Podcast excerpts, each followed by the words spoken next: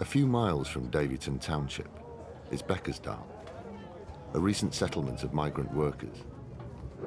In these areas, it isn't only small entrepreneurs like Peter Dzingwa who put up phone shops, but also community action groups. It still isn't easy. The different tribal groups can be political rivals and have to be brought together to achieve common goals. But eventually, they agreed to run a phone shop for the community. You have to set up meetings with different organizations within the community, from the left, from the right, you know, maybe ANC, PAC Inkatha. And you have to make them see the common goal, agree on one goal. This is what we want to do for you people to benefit the community in the long term. People make applications for these kind of phone shops. It goes through a, a system of, you know, a, ch- a checklist system. We take in the application. We really have to check the people to see if it's viable for them and for Telkom because we, we cannot just give phone shops to anybody. It has to be somebody who's got some sort of a, a credit track record.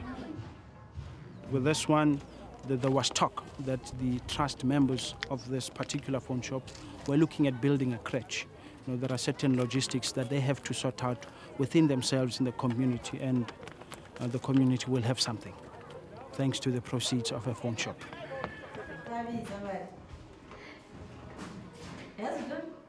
Two million calls a month are made from phone shops, with an average length of one to two minutes. Oh, the calls keep people in touch. Migrants in the townships are often family breadwinners and need to send money back home. The phones are important socially, but also vital for managing family finances. For some South Africans, phone shops themselves have been instrumental in breaking down the barriers of poverty. The phones make money, but they also attract people, encouraging the development of other unrelated businesses around them. We've essentially created telephone companies in areas where there were no telephones. And when I say telephone companies, they haven't built networks, but they've taken our product and uh, we've modified the technology for them so that they can on-sell that product and really create very big flourishing businesses. And a large number of these uh, people who were who really in many cases had no jobs before have become very very rich very wealthy and have become very well versed in the in the business of business besides providing a telephone service in those in those areas where they're on and look in many of these areas you have a million people living and no telephones. So someone comes in there with five telephones and a telephone service i mean just from the point of view of emergency it's a huge positive thing to bring to those communities Ellen Vilakazi grew up in Alexandra, the poorest of Johannesburg's townships. She spent the first six years of her working life filling shelves in the local supermarket. But now she's in business herself. On a friend's advice, she approached Vodacom and persuaded them to give her the opportunity of running her own phone shop. For Ellen, it was just the beginning.